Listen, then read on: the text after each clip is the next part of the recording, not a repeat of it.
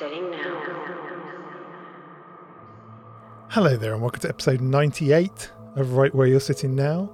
Um, I've gone to the, the through the mauve zone, and You're, ru- you're, you're running out of no, ways. no, I've got You're, one. you're running out of ways to describe me in some no, no, no, no, no, no, way. no. I've, I've, I've travelled through the mauve zone and encountered the elder ones, and uh, brought one back with me.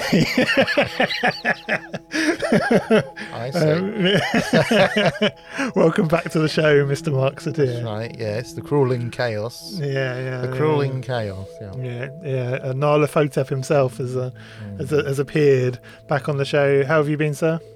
Fine. Excellent. Excellent. That's good. That's short but sweet. Yeah. Well, we're in the autumn equinox now. We're past that. Mhm. Past that. So we're in the uh, the russet the russet season of autumn. Yeah. got all its same charms. Beautiful colours. That's right. Yeah, yeah. absolutely. I love the autumn. There's something about the autumn. There's an atmosphere to it. I've But always. yeah, atmosphere and uh, mellow golden sunshine. Yeah, exactly. It's very, very nice. Anyway, who are we interviewing this week? Oh, well, it's uh, a gentleman called uh, Julian Simpson, who will be familiar to some of you. Why is that, Ken? Uh, well, Julian Simpson is the director of the very popular Lovecraft Investigations. That's right, we're doing double Lovecraft. We we did a Lovecraft episode of of sorts last week, and this one uh, this week. And uh, Julian has directed episodes of Doctor Who, uh, Spooks, but um, the Lovecraft Investigations is our kind of focus for this Yeah. show. Yeah. Yeah. And also, he, he uh, references and he's influenced by other things that will be of interest, I hope, like Sapphire and Steel. Mhm. And Process um, Church of the Final Judgment gets a mention. Number stations get a mention.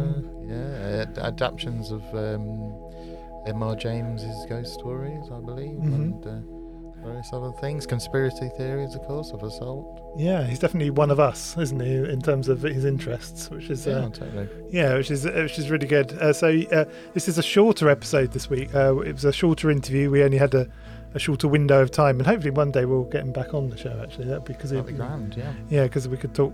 You know, he's one of those people we could talk to for quite a long time. I, I, I, Oh, yes, totally. yeah. Anyway, before we go on to the interview, don't forget to subscribe to us on YouTube. Uh, uh, don't forget to, which is at City Now. Don't forget to uh, come and join us on social media at Instagram at City Now, Twitter at City Now, and TikTok, um, which is at City Now Official. But yeah, do come say hello. We're, I'm really enjoying the kind of dialogue I've we've started to have with our listeners now, which is really cool. You know, we've got regulars that I talk to all the time, and we have the uh, uh, we'll have the we'll have the Patreon coming soon, which has a Discord involved with it, so we'll all be able to, you know, um, what's the word, Con- congregate. I don't know what the word is, and I doubt if that's the word no, I don't think that's the word, but we'll all be able to kind of meet in one space, and that, that's going to be that's going to be good fun. Congregate. Congregate, that's the word I'm looking for. There we go. Congregate. I had a, a Foregather.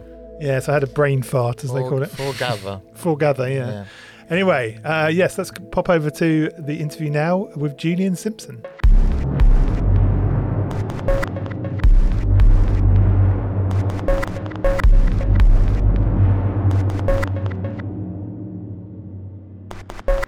Hello, Julian Simpson. Thank you so much for giving us some of your time. I'm a big fan. Could you give us a brief biography of yourself, please? Yes, but this is kind of unrehearsed. So um, I've been working in TV and film uh, here and in the US for a long time now. Um, I've worked on stuff like Doctor Who here and Spooks, and more recently written a bunch of since like I don't know 2010, 2008 maybe. Started doing audio drama for the BBC and ended up doing Lovecraft Investigations and the Aldrich Kemp series. Um, fourth season of Lovecraft Investigations out now. Third season of Aldrich Kemp is coming out towards the end of next year, uh, but I haven't written it yet, so I can't. There'll be no spoilers about that. Um, and yeah, I just I write things and direct things.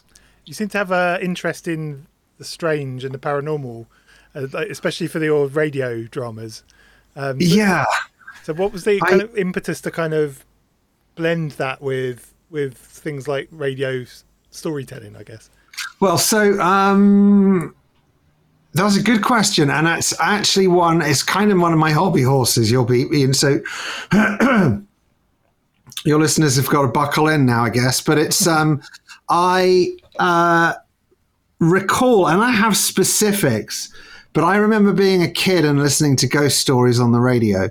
And I remember them being far scarier than anything I was reading or watching at the time because audio, specifically for the supernatural, has a power that uh, other media doesn't have, at least for me, which is that you bring your imagination to it. So I'm not showing you a monster, which can only ever really be a bit disappointing. Um, I'm letting you conjure the thing that you're frightened of and let that exist in your head and that that be the mental image that you have um, and i think it works unusually well for audio with the supernatural i think actually the supernatural and spooky stuff is by far and away the best stuff to do on audio. We just don't for whatever reason seem to do very much of it. Yeah, do you think that's the BBC maybe say, thinking, oh, there's not an audience, or? I think I think we've proved there's an audience, and I think that, and I think Danny Robbins has proved there's an audience as well. I think that, uh, I mean, BBC is a difficult one because they have a limited number of slots, they have a limited budget for drama, and their drama budgets have been cut year on year since forever. So. You know, the breadth of drama that they might like to be doing is just not possible within the fi- the the resources that they have. Um, there's some good spooky podcasts around, and there have been for a while. Tanis was a big Oh, favorite Tanis. of mine. Dennis Um, is great. Yeah, Tanis kind of led into the first series of Lovecraft investigations in a lot of ways, um, and the black tapes and and that stuff. And I think, um, but I don't, it's weird. There's not enough of it. But I guess it's a bit like horror movies, right? I don't watch a lot of horror movies, but I've been watching some recently because it's been Halloween and stuff. Ninety percent of them are pretty bad. Um, and that's probably true of spooky audio as well. And that's why it doesn't get the kind of take up because if you listen to a couple and they're not very good, why would you continue? yeah. A lot of filmmakers will do a horror film as their first film, won't they? So it's kind of like it's almost like it's it's like a rite of passage, and they sort of have to get it's through that it. thing of, you know, five teenagers go to a cabin and get killed one by one is one of the cheaper things to do. But it's also like it's Billy Wilder said that no one ever walked out of a Who Done It, and it's it's sort of similar with those kind of movies. It's like if you make that movie for a price for a, for a, on a low budget, then there are enough people who just want to be entertained by a slasher pick that you've your audience might actually put you into profit. Whereas if you try and make the usual suspects or Reservoir Dogs to take two very bad examples because they're both successful, um, y- your audience is not built in. No, no. But as saying that, there are very good horror films as well. Uh, Amazing horror films, yeah. what kind of like horror would you say influenced you? Um, so from when I was a kid, The Omen, the original Omen, The Shining, uh, The Exorcist. Although I went back to it recently and I didn't like it as much. I hadn't seen it for a while. That's probably an unpopular thing to say because I know everyone loves it.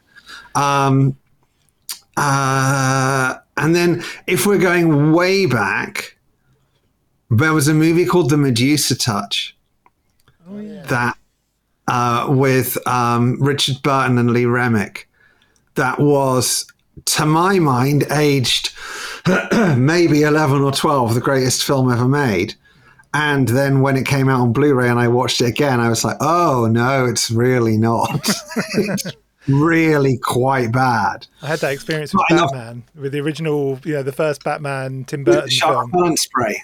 Yeah, oh God, yeah, Yeah. it's yeah. You just think at the time that Batman film when it came out was such a revolution. Oh, you're talking about the Tim Burton one. You're talking yeah, about the the Tim Burton Burton one. Yeah, sorry, the Tim Burton Oh, one. yeah. yeah.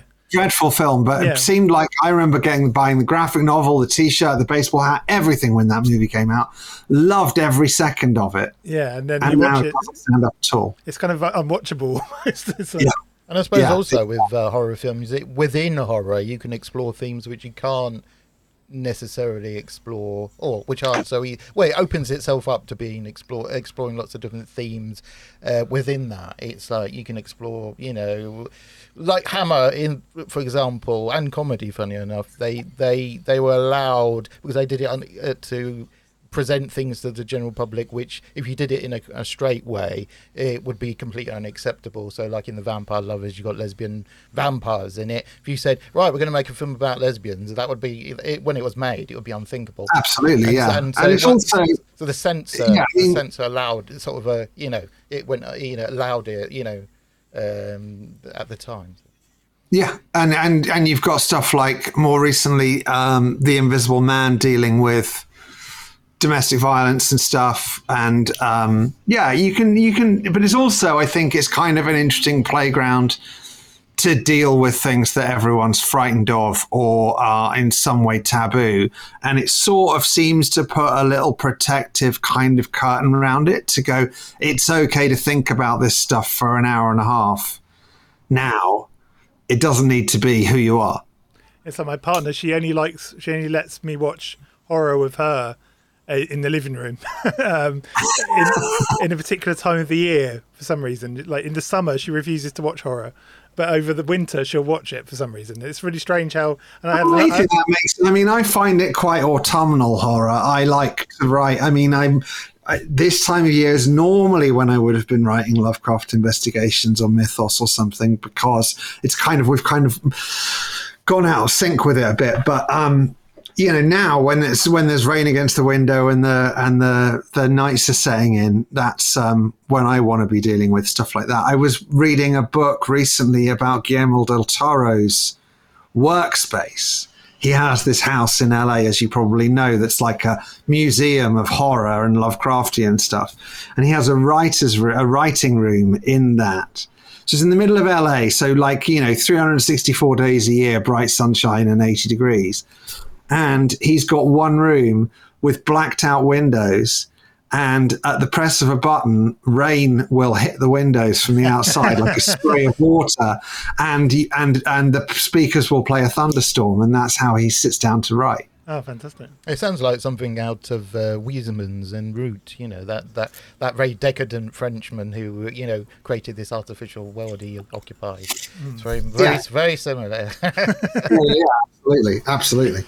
So, how did you? Obviously, we're um, this show. We're interested in Lovecraft in particular, but um, how did you sort of come across Lovecraft? And like, you know, obviously, he's obviously someone that's had some sort of effect on you. Um, obviously, to write. He has, but I think it's not as profound or as deep as people might imagine from the fact that I've done four seasons of something called the Lovecraft Investigations. Um, I remember being in a bookshop as a kid and picking up. They did three paperback kind of anthologies, and I don't remember which volume it was. I got a feeling it was the Haunter of the Dark volume, actually had a weird monster on the front. I was at that point into the pan books of horror that were coming out, and uh, was it Fontana that did a similar thing? I can't remember.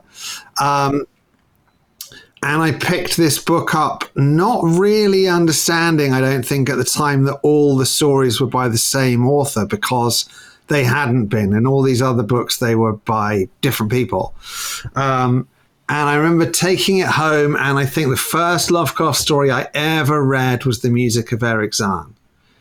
Um, and I think the reason for that was probably because it was the shortest one in the book. Um, so uh, that was my intro. And then it's just kind of hovered around, really. Um, and at a certain point, 2015, 2016, I think I reread the case of Charles Dexter Ward. I have a copy down here that's like a standalone book of the case of Charles Dexter Ward, and I read that. And it was just around the time that Serial came out uh, as a podcast, a true crime podcast.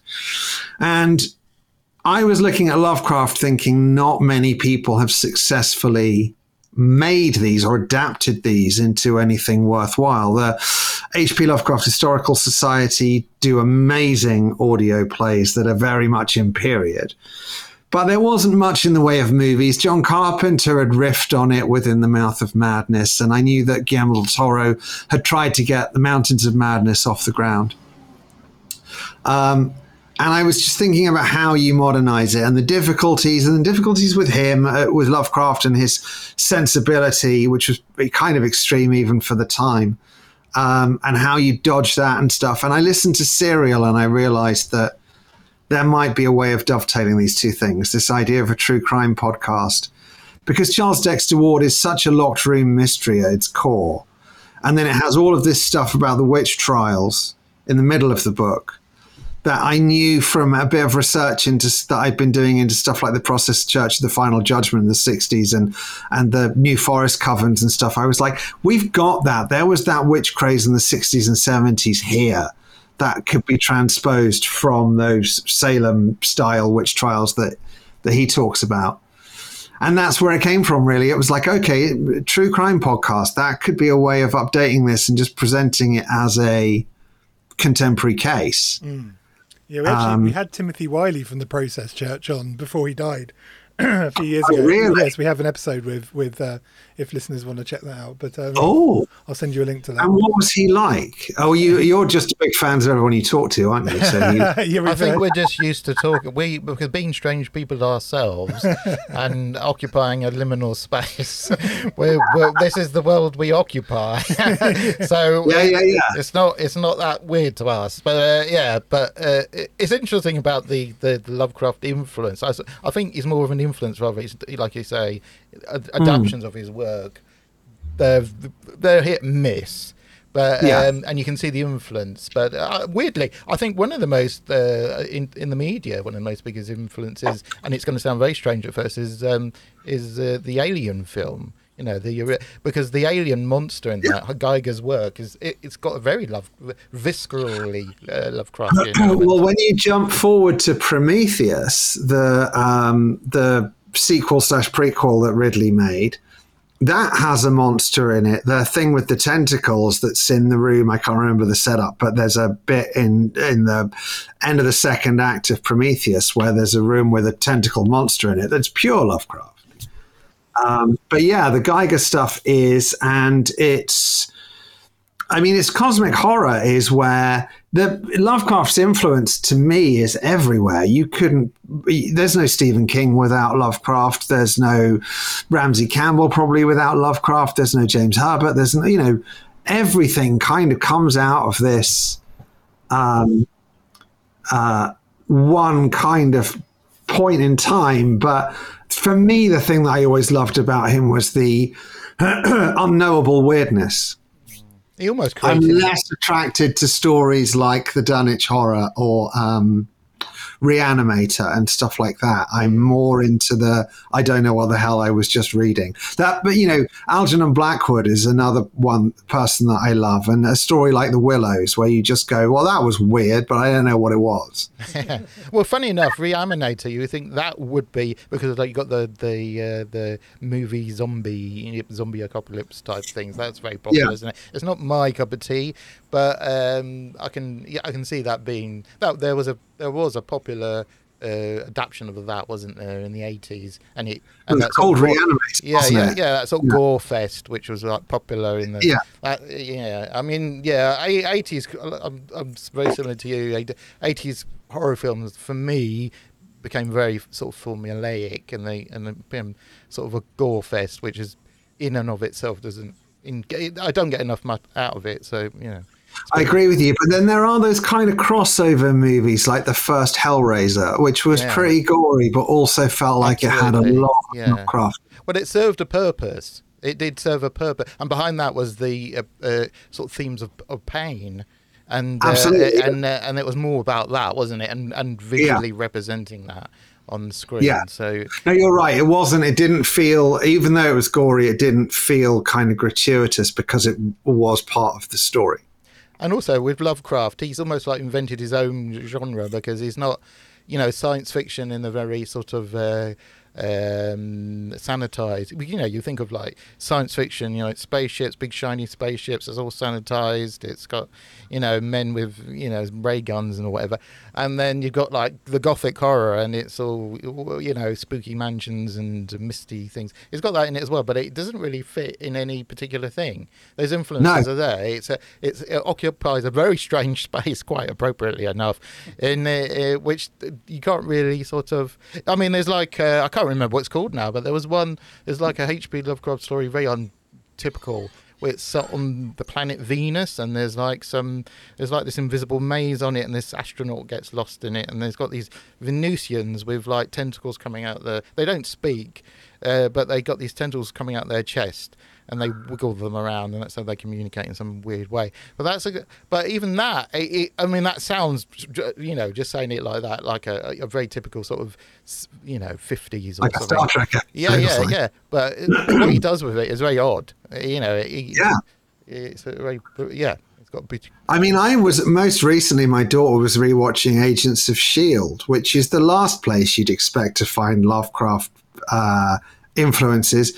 And yet there's an entire season of that show with a portal to another planet that's pure Lovecraft um, and super weird.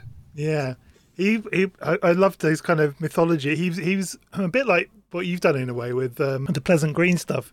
He kind of he would sort of bleed characters through, wouldn't he, in his books like Nyarlathotep and this kind of thing. Yeah, yeah, Yeah, and also he'd bring in, which we haven't done yet, but he'd bring in other writers. So you know, Robert Blake, as you know, in um, Haunter of the Dark, is meant to be Robert Bloch, the novelist who then went on and did a sequel to Haunter of the Dark. Yeah, the, the Shambler from the Stars, I think it was. Called. Yes, that- that's I, the one. I was thinking about this earlier and trying to think, what did I dream that? What, did I just have I just made that I found title it up? on eBay. But it sounds Yeah. right. It sounds right. Yeah. doesn't it? Yeah. Yeah, yeah, and and also I, I, I picked up in the Haunter in the Dark. Uh, there's lots of it riffs back to 1935, which is when uh, Lovecraft originally sort of penned it, penned the Haunter in the Dark. So those little touches were Did he? Yes, he did. Because I didn't know that. You see, that's you go. one of You're having me on. No, You're this having is- me on. so this is something that happens with the Lovecraft investigations every single time I sit down to write a series is weird things, weird coincidences present themselves. And actually the reason we went back to 1935 specifically for Haunter of the Dark was because I was trying to make the connection between the first radar tests and what happened at the Blake House. And those first radar tests took place in 1935 Wow, that's so uh, that was my 1935 reference. I had no idea. I mean, it may have been in the back of my mind because I will have read it somewhere, but it wasn't a deliberate reference to when he wrote Haunter of the Dark. But that in itself is interesting. Yeah, something's bubbling up out of the uh, cauldron of the, of, of the unconscious or something. Exactly. Um, one thing I get when I listen to your your productions is, I'm I'm just guessing here, um, but are you a fan of kind of seventies kind of kids TV as well? Things like um, Children of the Stones, that kind of era. yes, in theory, except not in practice. Like Oh. I, yes, I've um, a friend of mine did an adaptation for audio. I think of Children of Yeah, the yeah, Stone. for BBC, yeah. Yeah. Um, and uh, which I have not listened to. I can't remember if I told him that I haven't listened to it, but I haven't listened to it. And I didn't see the show. I didn't see. I, in theory, am steeped in that stuff, but I, there are lots of gaps. Right, interesting. Um, But I noticed the Sapphire and Steel reference in the new. oh, uh, Sapphire and Steel, I'm all over. Yeah, I'm yeah, all yeah. over. When and I, Steel, when I was listening to it, when I was listening to the Haunter of the Dark, I, I, I was thinking to myself, "Well, that's a bit like something out of Sapphire and Steel." Then one of the characters then references Sapphire and Steel al- almost immediately. So that's a Yeah. compliment to you. The- the- I love Sapphire and Steel. I was desperate to do a remake of it at, at one point, and I was talking to ITV, and they just had this was going back a few years. Absolutely no interest in ever resurfacing that again. Yeah, it's a shame. or But- even a decent book. I've said this before. even like a big decent book, a big coffee table book with like glossy pictures and and like you know interviews and blah blah blah. Yeah, But uh, no, Can you imagine that meeting? at the be- I, I just can't imagine the meeting, the pitch meeting for Sapphire and have Steel. you met the guy? Have you met? Is it PJ Hammond? That's his name, isn't it? him. No. no. We So I did sit down when I wanted to do Really? Sapphire and Steel. Wow. I was like, let's get permission. Let's you know do it properly. And I sat down with him, and um, he's a fascinating guy. And it's interesting because Sapphire and Steel, and he acknowledged this. Frankly, gets a bit rambly in certain stories. And he said the reason for that was because they never knew how many episodes they were going to get. So they basically keep writing until someone said stop. Um, so you know those first couple of adventures are in a lot of ways longer than they need to be. Um, I think the pace and the, the number of episodes are difficult for people now to digest. We got like Yeah. you know we're like gnats in our you know we're being conditioned to it with social media to like you know have everything in short attention span. Yeah, Yeah. And, I, and I, even the, the tone, even the ambiguity of it is not going to be to people's taste. People But you know what's exactly really about. amazing about Sapphire and Steel when you rewatch it is, uh, uh, and relevant to what we're talking about, is how much they do with sound alone. Because without any kind of effects budget at all, they make a lot of hay out of footsteps coming downstairs that you can't see and stuff. There's a lot of a lot of the spookiness of Sapphire and Steel is on the soundtrack. Yeah. Did you ever hear the Big Finish? Uh, you know, Big Finish, the um, audio company. Not have they done? Did they do? Who did they get? This is a mystery because they did. They released three seasons of it, um, as three set, you know, seasons of sets of CDs, and then now vanished. No mention on the website. So I, maybe there was some legal, they didn't have the rights, did yeah, they? something like that. Yeah, but it was they were fantastically well done. Mark Gatiss Who did, who in did they get? Um, I've forgotten the name of the actors now. Um, they're quite well known. Um, hang on, I'm going to look this up. This is very unprofessional of me mid-interview, but I shall look it up. I do, do, do, do, because because they could have had Joanna Lumley, but she probably doesn't sound like Sapphire anymore. no, it wasn't Joanna Lumley. It was. Hang on a minute. Here we go. Audio plays.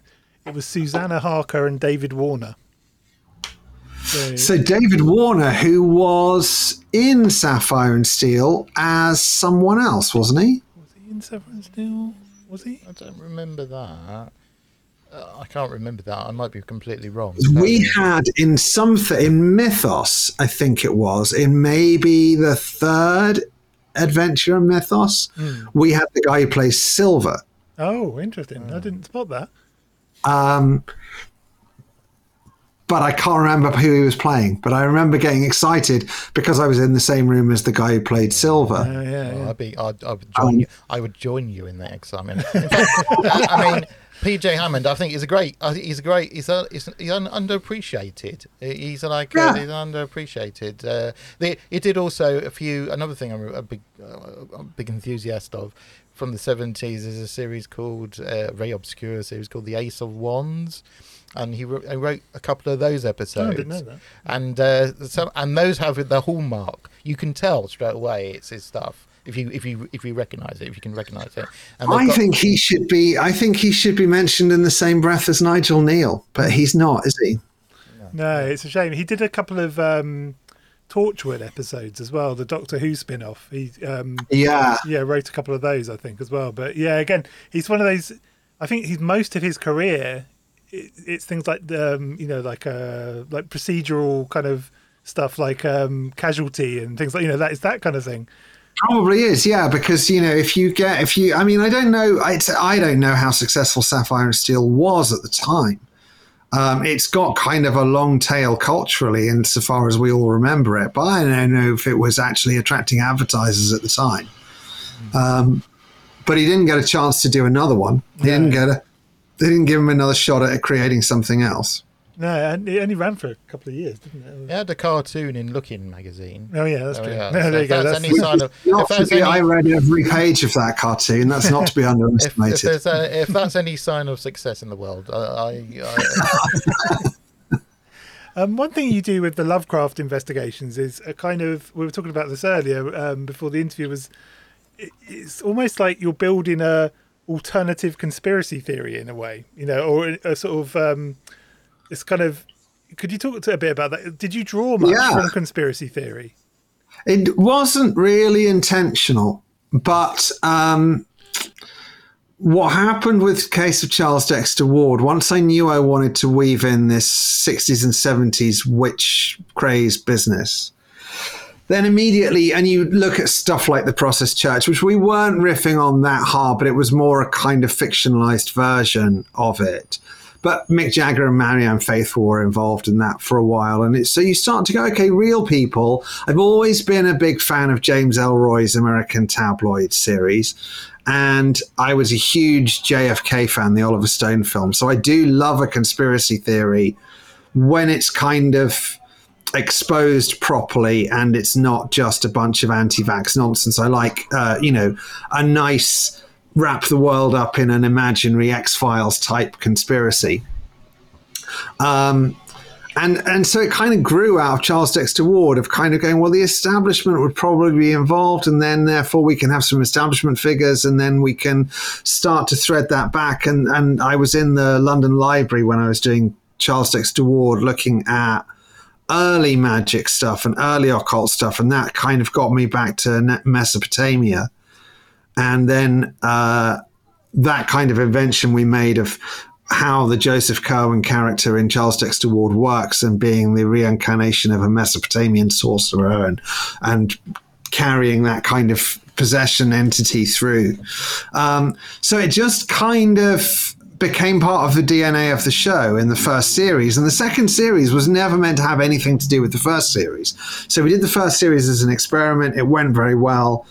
I sat down to do the second series. I knew I was going to do Whisper in the Dark.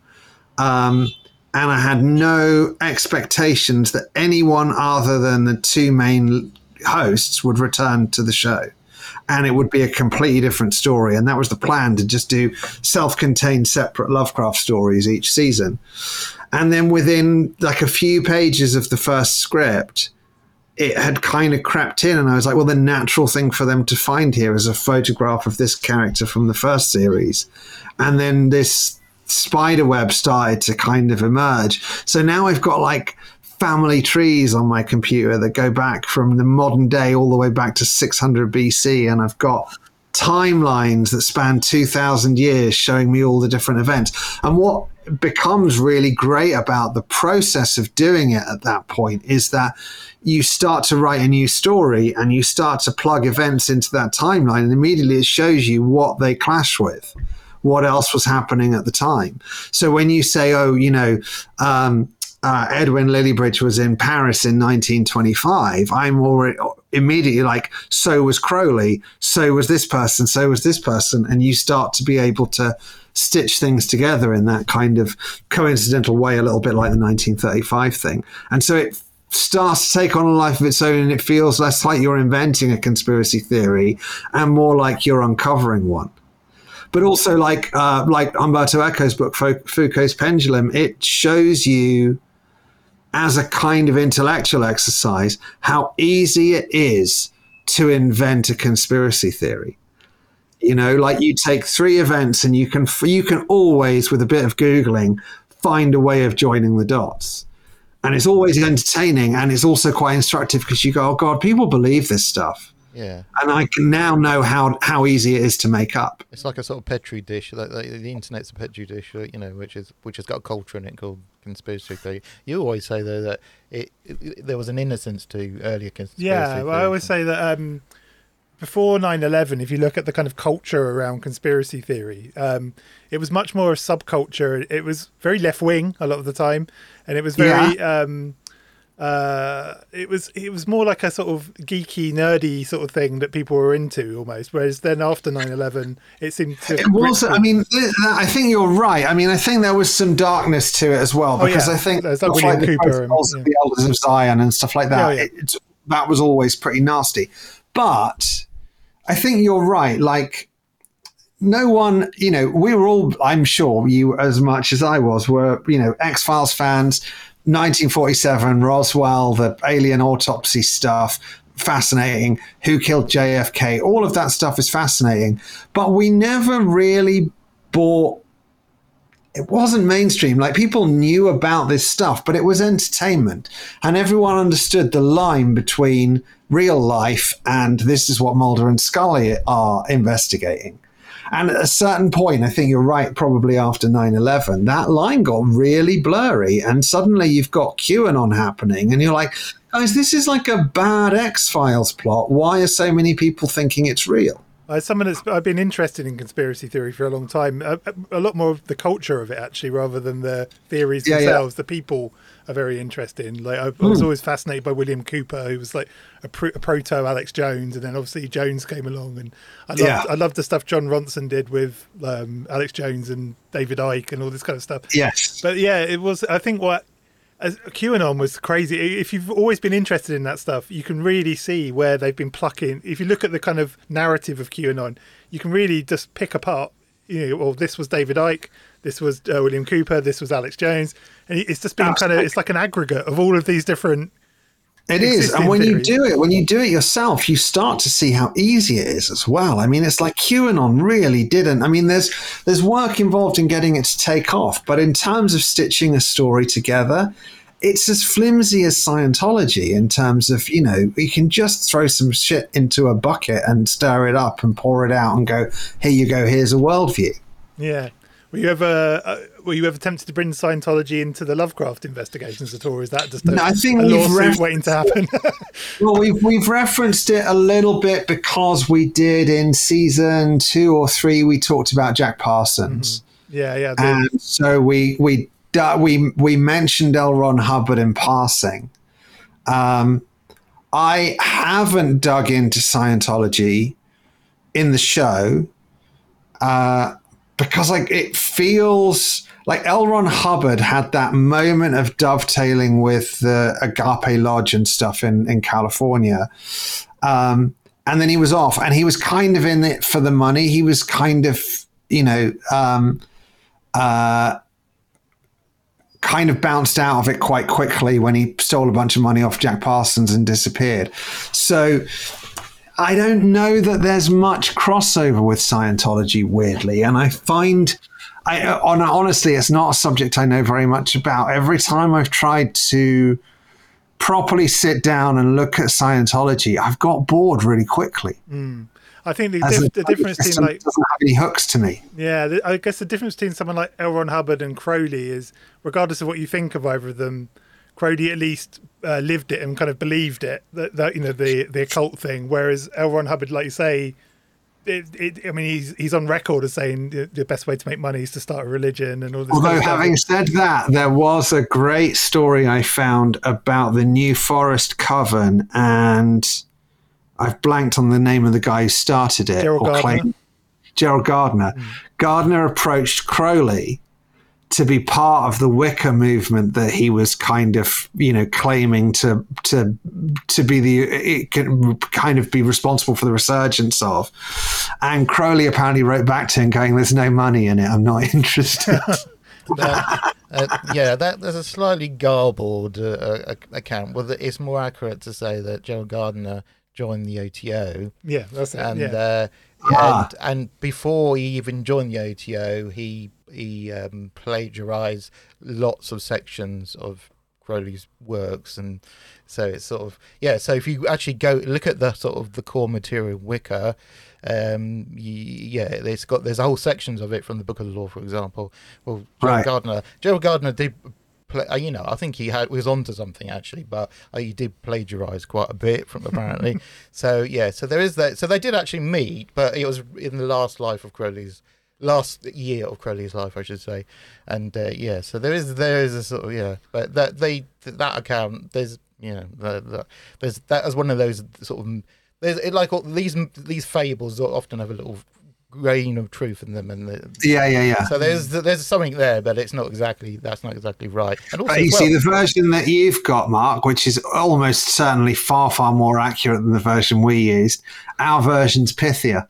I I def, I, d- I bow to I Excellent. Well, t- talking about people around the end of Crowley's life, and I was, I'm really interested um, if you know of this guy. Do you, have you ever read or heard of Kenneth Grant before? Yes, but I don't know why. Well, he's he was the an acolyte of Crowley's. He was his secretary, um, and he Yeah. took. You'll correct me on this, probably. He took over the OTO at one point. He ran the OTO in he, he, England. he was responsible Yeah. responsible please note yeah, for the OTO in England in, in, yeah at a certain point yeah. but he was he famously weaved Lovecraft into um, Crowley's work. So if you read Kenneth Grant's work, it's infu- it's magical writing infused with um, H.P. Lovecraft. I'm writing that down right now there you go. Well, that's that's why he because his name has come up. Uh, because, but I wonder if I actually just read it in that City of the Beast book recently. Yeah. yeah yeah yeah mate yeah yeah Um, yeah, yeah maybe. Possibly, yeah. And he, um, I'm thinking. I mean, I I'm toying with this idea. I don't know where we, whether we'd finance it or not. Um, of doing a Lovecraft investigation special on Crowley. oh wow, that'd be good. because it's something that I haven't. So we're a fictional podcast, and it would be really interesting to me to take a to do the research properly, do the real story of the life of Crowley, but have it presented by two fictional characters, with possibly Eleanor Peck jumping in Oh yeah, to my favorite character. rubbish things and poo poo things, but nonetheless have the research. So we're not stitching fiction with fact together. We're not making wild suppositions. We are actually, as a piece of background, doing a proper, solid, researched piece on Crowley, but framing it within a fictional podcast would be kind of interesting. And actually, in a, in a, a, a, Crowley does appear is uh, in one of Lovecraft's stories, "The Shadow from Out of Time," and and uh, he he refers to uh, somebody. He refers to him, but not by name. But that's he, who's living at, because he was living in New, York at the time, and Yeah. uh, so the he, he does so he does end up, funny enough, in one of Lovecraft's stories. So Yeah. um, And bit of a- also, it's a bit of a- Somerset Maugham book, The Magician, as well, is about Crowley, isn't it? Yes, yeah, yeah, yes, that's right. Yeah, the yeah, yes, right, yeah, yeah, and it was made into a film as well, um, actually. Yeah, yeah. How did they make a movie of it? Yeah, in the twenties, in uh, like nineteen twenty. Yeah, it was in the twenties. It was a black and white thing. and, Uh, yeah. Okay. In Crowley's lifetime, actually. Oh, that must be weird. uh, well, I think yes, yeah, well, yes, he was yes. There's actually as well. Um, you you in the there's a in the Haunter of the Dark. There's a photograph, isn't there, by Man Ray, which has Picasso and Crowley in it, and there is actually a connection there, because there is an actual there is a possible connection between Crowley and uh, Picasso because they there was a in France, which is still there apparently, the um, Lapin Agile, which is a cabaret club. Um, I was there a few weeks Ah. ago. Well, uh, Crowley refers. He, he- there's a story. uh, uh, He, he you know, when it, being the bohemian he was, um, you know, obviously that was a place he was very familiar with. And there's a story called the Dream Circean, which begins and ends in the uh, Lapan La Yeah. Oh, wow. And, and and Picasso, of as you must know, he also was a, a, a denizen of that. In fact, one of his most famous uh, paintings is called the the the the, the Quick Rabbit. The isn't it? Yeah, The yeah. Agile Rabbit. Yeah. And funny enough, as well, the in the in Picasso painting, the proprietor of the cabaret is on the stage playing an accordion or something, and in um, Crowley's The Dream Circean, he appears as one of the characters. There you go. So we, I mean, obviously the photo that we reference isn't doesn't exist, but uh, I think the idea of Man Ray, Alice Prin, Nancy Cunard, those guys all being together at something like the Grand Guignol Theatre, uh, while you can't prove it, the chances are quite reasonable that they would have all been moving in the same social circles and would have known each other. Lady uh, Crowley knew Lady Cunard very well. Yeah. yeah, yeah. he- Yeah, there you go. So it's it's uh, one of the things I love about the Lovecraft investigations, and I think it's actually it's a really clever narrative device as well. Is Eleanor Peck. I think Eleanor Peck's, Yes. Eleanor Peck's character, and for those who don't listen, basically Eleanor uh, to, have, haven't listened to the show yet, but will after this. No spoilers. no, no spoilers. Yeah, yeah, but Eleanor Peck's like an academic kind of character that the main cast refer back to when, and she's kind of she. But what's so clever about that character, I think, is that she kind of weaves the fantasy and the and the fact or the you know the real kind of myths together in this really really interesting way. And um, I'm imagining you had to do quite a lot of reading to to to to write Well, Eleanor it's Peck. not actually. It's it's weirdly yes. On season two onwards, yes, I did. On season one, what that character became, or rather, that character evolved out of the reading I'd done. Insofar as I was like, I've done all this research, and I've got no way to put it in, like invisibly within the drama. There's just pe- reams of this stuff. Um, I need the Donald Sutherland in JFK character. I need someone who can just sit down and go, boom, here it is. Yeah, yeah. And so Eleanor Peck was born out of out of me not wanting to waste any of my research. um, and then yes, consequently, you go now. This is a horrible monster I have to feed every season because. Um, I mean, she's great. She's a great repository as a character for all that research. And she's very, very good. It's it's a personal thing of mine going back to JFK. And I'm sure you guys have it with conspiracy theories and with X Files and various other other things in other media. I absolutely love a good chunk of exposition Oh yeah, me too. Yeah. yeah. if someone is going to thread a story together for me, then I'm I'm I'm right there. Um, so I was kind of delighted to be able to do that because no one ever lets you do it on television. They're all like, it's too much exposition, and I'm like, no, it's just the right amount of exposition. Well, Sure. she gets a whole episode pretty much at one point. She gets a whole Yeah, episode. yeah. And the thing, I mean, Nicola Walker records that stuff pretty much in real time. So, you know, you hit one of those chunks and it takes barely longer than the episode run to record it because it's just, And she's fantastic in it as well. I think Nicola Walker's uh, absolutely fantastic. I, I, I loved her Yeah. in Spooks. Weirdly, she was in Spooks. She was excellent. yeah, that's how I met her. Ah. directed, I directed her in Spooks. Oh, uh, yeah, brilliant! I didn't know that. way back in the day. Yeah. Oh, I was a big Spooks fan. I used to love Spooks, but uh, um, yeah, one thing with um, oh yeah, this is another thing as well. I didn't uh, I didn't know this recently until recently, but um, you actually sort of meld your other shows into the Lovecraft. It's like a universe now. It's the Pleasant Green universe. It's being called now. Isn't It it, is, yeah. It's sort of there's a little bit of shoehorning and banging with a hammer to get it to all together because it wasn't necessarily, and it's intended now, but it wasn't necessarily intended then. So you're sort of retrofitting older things. There's a play called Bad Memories, especially, Oh, yeah. which have had to kind of relocate the house subtly in the Lovecraft investigations to make it all fit. Um, but yeah, I've always loved that as well. I've always loved. Um, I used to get such a kick as a kid of watching, especially American TV shows, where you'd see crossovers happen. Yeah. Um, and I just get so excited that there was a kind of a whole world out there with characters moving between them. And so, with uh, that's what, like I say, that wasn't intentional. The first season of, of Lovecraft Investigations was meant to stand alone.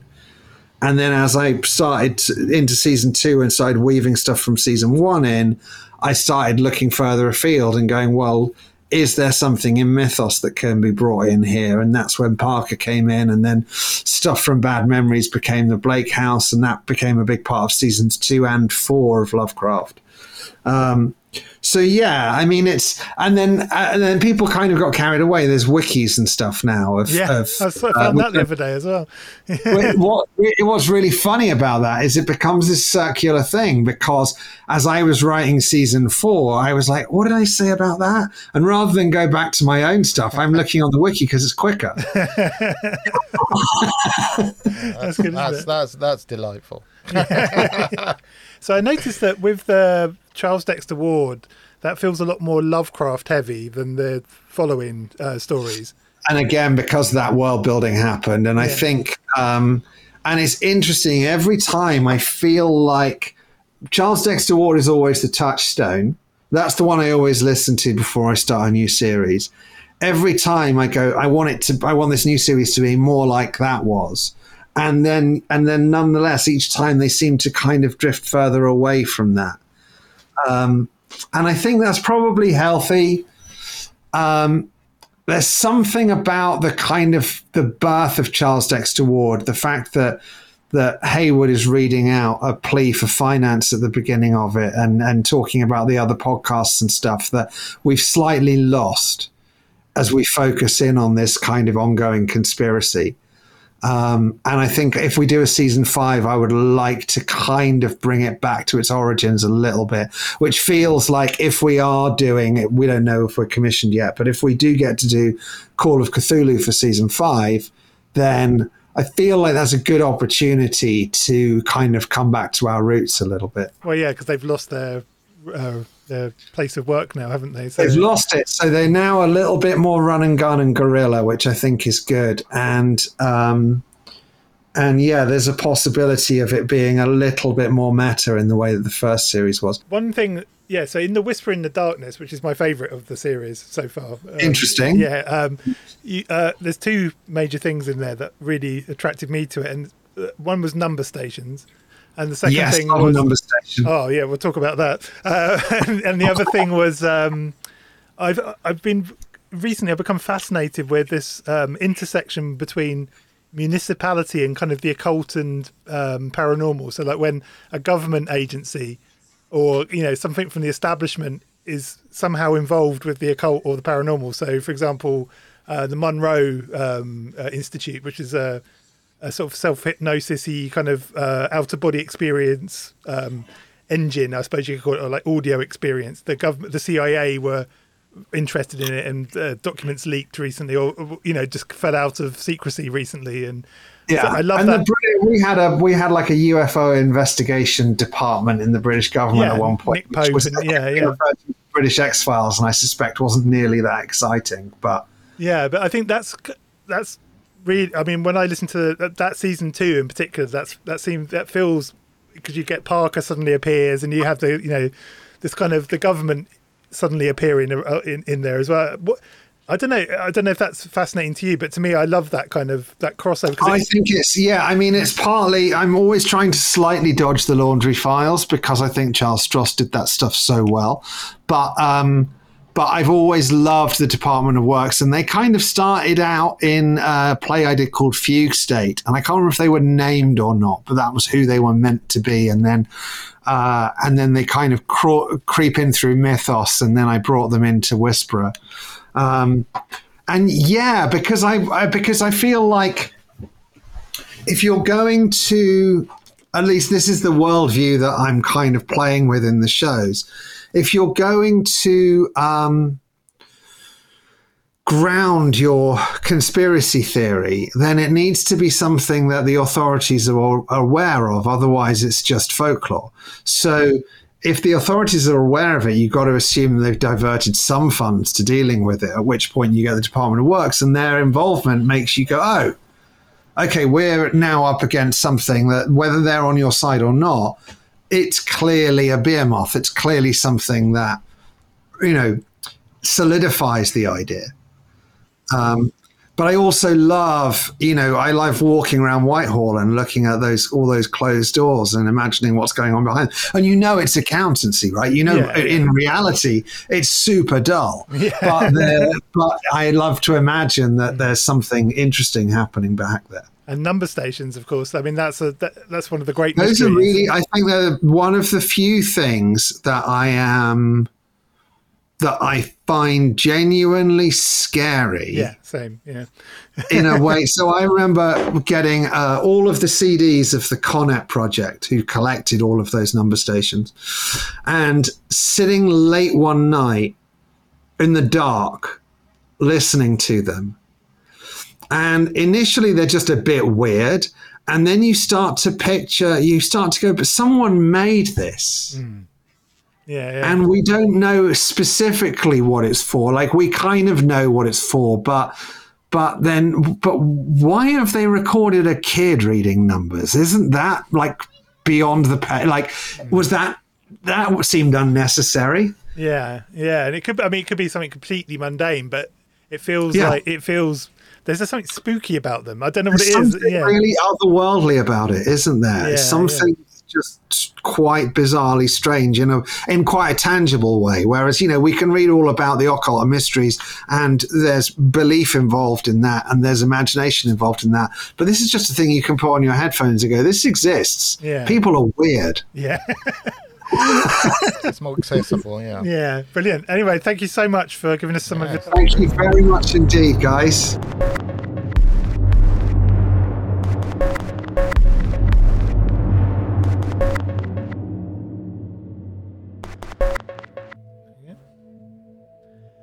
And we're back. What did you think of that interview, Mr. Satyr?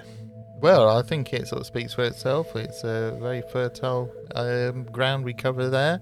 Um, but yeah, uh, yeah, we could have. Oh, it could have easily. I've always often say, you know, we could go on, would have gone on, and um, but that's always a good thing, isn't it? So yeah, Leave 'em- leave them wanting more. exactly. It left me wanting more, which, Yeah. I, which is good. Yeah, yeah, definitely. I think um, it's always interesting because often we we interview occult authors. Um, so Yes, it's slightly. Uh, it's more tangential to us, so but so it's slightly different. Mm, yeah, which is interesting. And but obviously the uh, the subject matter of the Lovecraft investigations is um, you know, it's definitely within our territory, isn't it? So Yeah, it's kind so of. it's uh, got many facets to Yeah. this, this thing, and then uh, you know, lots of different ways in. And one thing that's interesting, we mentioned it in the interview, uh, are his other shows as well, um, which I only really discovered recently. So there's one called Mythos, um, which I believe you can find on his website, which I think is cartoongravity.com, or I'll link it in the show notes. And yeah, you should be able to find it easily enough if you search for Julian Simpson. But uh, he also did another show called Aldrich Kemp, or it's like Who is Aldrich Kemp, and then Who Killed Ald- Aldrich Kemp, and then I think there's three or four series of that now, um, and another one called Mythos, which was fantastic. That was uh, I listened to that today, and uh, again they all weave in and out of each other, and they they have that similar thing where they bring in kind of real cultural references and kind of occult references and paranormal Yeah. references, and I, I, I love that kind of that kind of weaving of a a story. Yeah, and and, and fictional elements as well, and it's Mm. uh, they're very finely sort of uh, mixed, uh, uh, chopped, and uh, so it's difficult to tell where one ends and the other begins. Yeah, which I like actually, you know, and it's particularly. I mean, I shared this uh, Lovecraft investigations with a, a podcaster of, of yore. Uh, shout out to the Viking Youth, and uh, the the uh, chap I was talking to from the Viking Youth was saying, yeah, he, he loved it. It was, you know, it's a great way of weaving these things together, and it just makes a it makes it. If you're already in, interested in this stuff, it makes for really good storytelling. I Mm. think, yeah. So it's nice to see it kind of you know, and the production value is very good as well, which is always nice. You know, BBC production value and all that. Anyway, um, if you want to check out the Lovecraft investigations, they're on um, all your pub podcast apps. So if you go to like Spotify or Apple, um, you will find them easily enough to search for the Lovecraft investigations. And make sure you start at the beginning, which is what they tell you to do in the show anyway. But make sure you go back and start at Charles Dexter, the case of Charles Dexter Ward, which is the first one. And my my favourite, as I say in the, in the interview, is, is the second series, um, uh, The Shadow over Innsmouth, which I, I've really enjoyed. But uh, yeah, anyway, um, yes. so like I said before the interview, don't forget to follow us on all our social medias at Sitting Now, and we will be back next week. And see you next time.